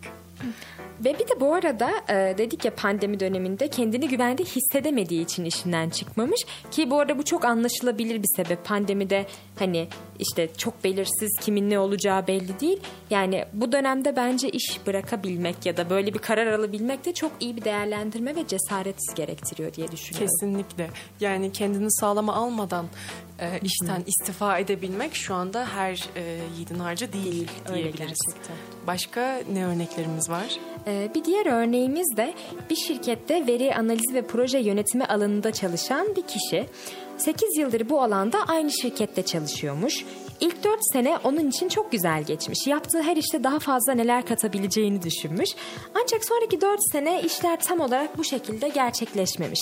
Önüne sürekli problemler çıkmaya başladıkça o da bu kafa yapısından zamanla uzaklaşmış. Bu arada problemlerin kaynaklarının da kaynağının da sürekli üst mevkilerde çalışanların baskısı olduğunu belirtmiş verdiği röportajında. Mobbingin ne kadar etkili olduğundan bahsetmiştik. Maalesef. Zamanla başarıya ulaşacağına dair olan inancını da kaybetmeye başlamış ki galiba ya en can sıkıcı noktası da burasıdır. Ee, ilk üç yıl işinden ayrılmayı düşünmemiş çünkü yaşadığı problemlerin çözüleceğine inanıyormuş. Ama bu süreçte onun için aslında sessiz istifa dönemi başlamış. Yani öyle söylüyor. Da- e, şey bu dönem boyunca bizim az önce saydığımız belirtilerin nereden baksan hepsini tek tek yaşamış. E, dördüncü yılında artık pandemi dönemine denk gelen bu yılda kendisine yeni bir iş aramaya başlamış. E, şeyi bekliyormuş bu arada hani prim alamamayı, maaşının yükseltilmemesini bekliyormuş. Ona şöyle bir şey söylemişler. E, ya ünvanını düşürelim ya da istifa et. Gerçekten Evet. mi? Ya bu, bu şeyleri bekliyormuş az önce söylediklerim işte prim alamamak, yükselmemek ama bunu duyduğu zaman bu onun için kırılma noktası olmuş ve işinden istifa etmiş. genelde en güzel başarı hikayeleri bu istifalardan sonra başlıyor ya. ya. Çok merak ettim neler yaşadığını. Röportajının uzun hali var bu arada. Ben hani mutlaka onu sana. Araştıracağım. Gerçekten onu onu oku yani. Araştıracağım. Peki e, günlük hayattan örnekler gördük, nedenlerinden bahsettik. E, tabii ki de her sorun gibi bunun da bir çözümü olduğunu da asla aklımızdan çıkarmadık. E, o zaman ne yapmalı? E, kısmına yavaş yavaş geçiyorum Zeynep. Peki yani neler önerirsin hem işverenler açısından hem e, bizim yani çalışanlar açısından neler yapılabilir bu noktada? Şimdi bence ilk olarak iş yükündeki artışları kısa vadede tutmanın öneminden ya bahsedebiliriz. Sürekli olarak maksimum kapasitede veya ötesinde çalışmak uzun vadede sürdürülebilir değildir. Ya bundan zaten az önce de çokça bahsettik. Çoğu çalışan ara sıra fazla çalışmaya karşı değildir. Ancak kötüye kullanıldığında ve iyilik norm haline geldiğinde sorunlar ortaya çıkar. Kesinlikle. Ee, bir diğer e, önerimiz de terfi düzenlemeleri istek esaslı denemeler. Ben bunu ilk defa duydum. Ee, her çalışan aynı kariyer hedeflerine sahip olmadığı için ve ek sorumluluklar isteyemeyeceği için işverenlerin bu noktada daha istekli olan insanlara yönel, yönelmesi gerektiğini düşünüyorlar. Kariyer değişiklikleri iki yönlü konuşmalarla olmalıdır. Yani insan gözüne kestirdiği bir insana mevki değiştirmemeli. Tamamen bu konuda iletişimin korunması konusunda ya da mesela o insan daha fazla sorumluluk almak istiyor mu? Bir de onun fikri alınmalı şeklinde bir e, uygulama önerilmiş. Yani e, bir ekip üyesi geleceği için beklediğinden farklı bir vizyona sahip olabilir. İşverenler o kişiye ve farklı bir mevki önerdiklerinde bunu bir öneri şeklinde öncelikle sunmaları daha sağlıklı olacaktır deniyor. Bu çok mantıklıymış bu arada. Çünkü mesela ben insanlara özellikle böyle konularda çok zor hayır diyebilen birisiyim. Hani o yüzden mümkünse yarın bir gün bir e, patronum ve benim bir üstüm bana bunu sunacaksa baş başayken yaparsa bunu hani daha özel bir konuşmada çok mutlu olurum. Şey Zeynep günde 12 saat çalışacaksın. Olur değil mi senin için? Şey e, ara verebilir miyiz? evet bir e, diğer önerimiz de e, öneri de çalışanları dinlemekmiş. E tabii öyledir yani hani bu bence zaten en başından bunun yapılması gerekir. Sessiz bırakma sessizce başlamaz. Çoğu zaman endişeler dile gelir yani. Yani zaten çalışanlarınızdan da bunu anlayabilirsiniz aslında yani. yani motivasyon düşüklüğü gözle görülebilir bir şeydir. Düzenli sohbetler, toplantılar bunun için hani çok güzel bir başlangıç olabilir. Çalışanlarınızla daha iyi bir iletişim kurmak, işte onları dinleyebilmek, aktif dinleyebilmek çözüme etki edebilir. Ve tabii ki özel hayat ve iş dengesi konusundaki öneme değindik. Aslında insanların tam olarak bu noktada sessiz istifalara yöneldiğinden bahsettik. Sınırları korumanın öneminden bahsediliyor. Sessiz istifa çalışanların sınırları belirlemesine ve iş arkadaşlarının veya yöneticilerin kişisel zamanlarını aşmasını önlemesine olanak tanıyor. Aslında bir noktada insanlar bu e, dengeyi kurabilmek için sessiz istifa yoluna gidebiliyor. Bu tepkiye başvurmadan önce sınırları güç, güçlendirmek önleyici olabilir. Yani mesela şey hani bu altıdan sonra iş araması, mail alma tarzı şeyler ya karşındaki insan senin üstün olabilir. Evet ama bir noktada senin hani bunu demek her zaman kolay olmuyor ama bir noktada e, hanımefendi, beyefendi belli bir saatten sonra bana işle alakalı bir şey yazmazsanız çok sevinirim. Tarzı bir sınır çizmek de aslında iyi olabiliyor. Ama tabii yani sektör o kadar ilginç ki bu e, söylediğinin karşılığının olmadığından emin olamıyorsun. Yani kötü bir şekilde sana geri dönmeyeceğinden emin olamıyorsun. Tam olarak aynı şeyi söyleyecektim. Bu sana ne yazık ki mobbing olarak geri dönebilir Evet. ya. İrem Hanım işte 6'dan sonra aranmak istemiyor diye ertesi gün çok çirkin karşılanabilirsin. ne yazık ki. Kesinlikle, Ne yazık kesinlikle. ki. Halbuki sınırların çizilmesi ve bunların korunması normalleştirilmeli ve saygı çerçevesine alınmalı. Ve e, bir diğer şey de çalışan refahını destekleme molaları ve sürdürülebilir büyümeyi teşvik olabilir. E, Bu konuyla alakalı yapılan bir yorum var. Çalışanları ödüllendirmek ve takdir etmek, çalışanların işi sessizce bırakmasını engelleyen olumlu bir iş yeri kültürü yaratmanın bir yoludur. Yani aslında onlara ödül vermek, onlara teşekkür etmek, onların refahını yükseltecek, e, işte bu tip e, ödüller e, ya da ne bileyim onların daha rahat etmesini sağlayacak molalar gerçekten e, bu sessizce bırakmayı önleyecek bir kültür diyorlar. Zaten en başında da za- belirtmiştik hani teşekkür etmek, birbirimize nazik olmak, birbirimizi dinlemek. Aslında ya ya bence aslına bakarsan zaten her şey temelde ya birbirimize iyi olabilmekten hani çözülebilirmiş gibi geliyor ya. Ne diyorsun? Kesinlikle. Kesinlikle katılıyorum. Yani insan ilişkileri noktasında e, bir insanı bir insan en çok düşürebileceği gibi en yükseğe de yine başka bir insan çıkarabilir. Çok güzel yani insanlar söyledin. bu gücünü farkına vardıklarında hani tabii ki de zorbalık için kullanmak da bir seçenek. Ama ya mesela şöyle bir durum da var. İnsanlar rekabet ettiği insanları düşürmeye meyillidir. Ama mesela çalışma ortamının yükselmesinde aslında o rekabet ettiği insanı daha çok motive ederek kendine de geliştirebilir. Çalışma ortamını da geliştirebilir. Hani bu aslında as üst ilişkilerinde pek fazla rekabete sık rastlanmıyor. Ama e, bu noktada da e, karşı tarafı desteklemek, yüceltmek, hani boynuz kulağa geçecek korkusuna kapılmadan o insana iyi davranabilmek e, çok önemli, çok elzem ama öğrenilmesi bir o kadar da zor şeyler. Gerçekten bunun farkındalığına erişebilmek bence de gerçekten çok zor. Bu arada az önce hani dedik ya sınırları koruma diye. Fransız yasası uyarınca işletmeler çalışanlarına mesai saatleri dışında e-posta gönderemiyorlarmış. Bu bayağı Öyle mi? yasallaştırılmış bir düzenlemeymiş.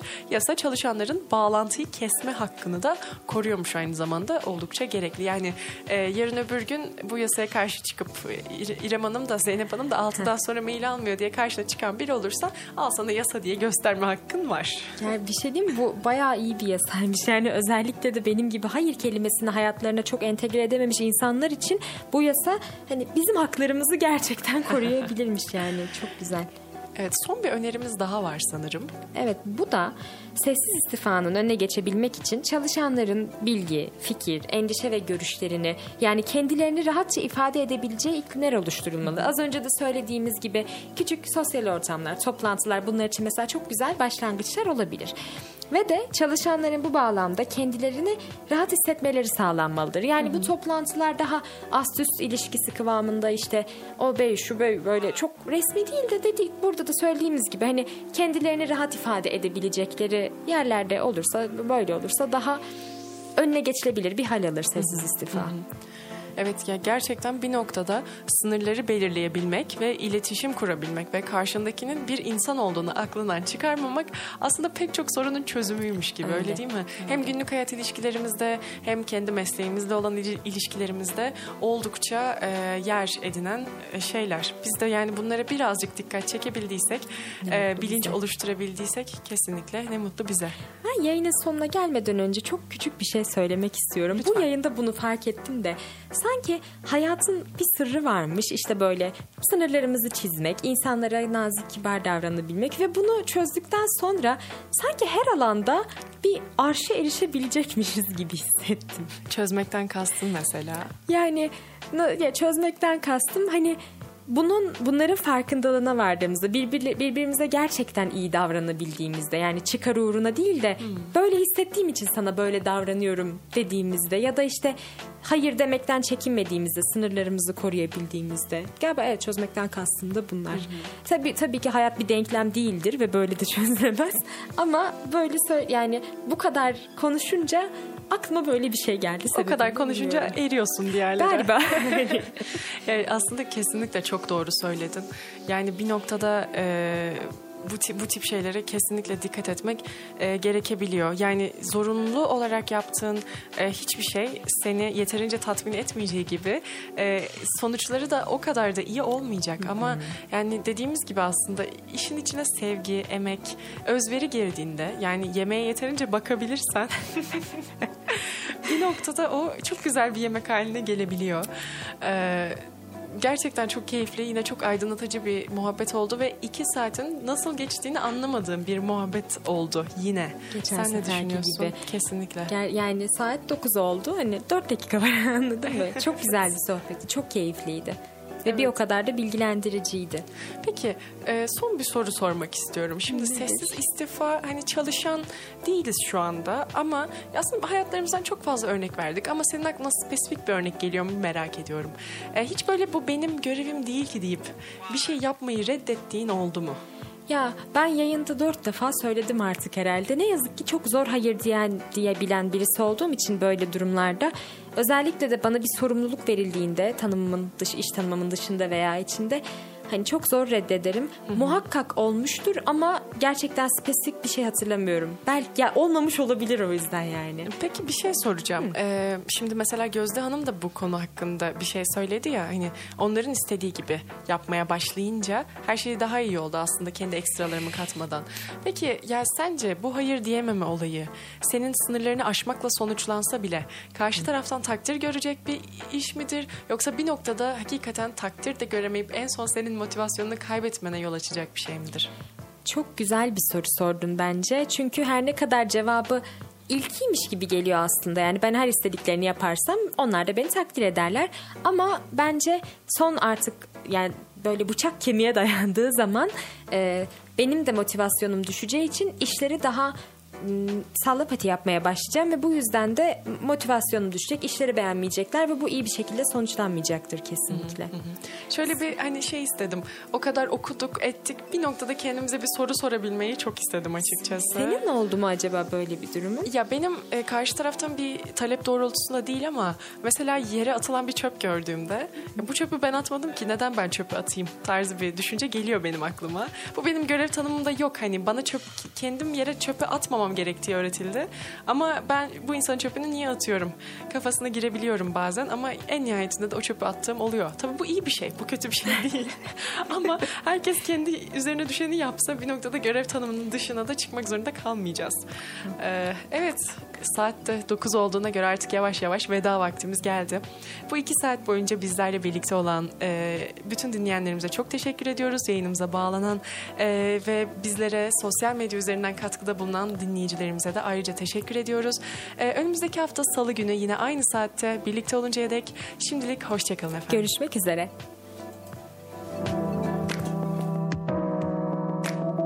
Yirmi bir sona erdi.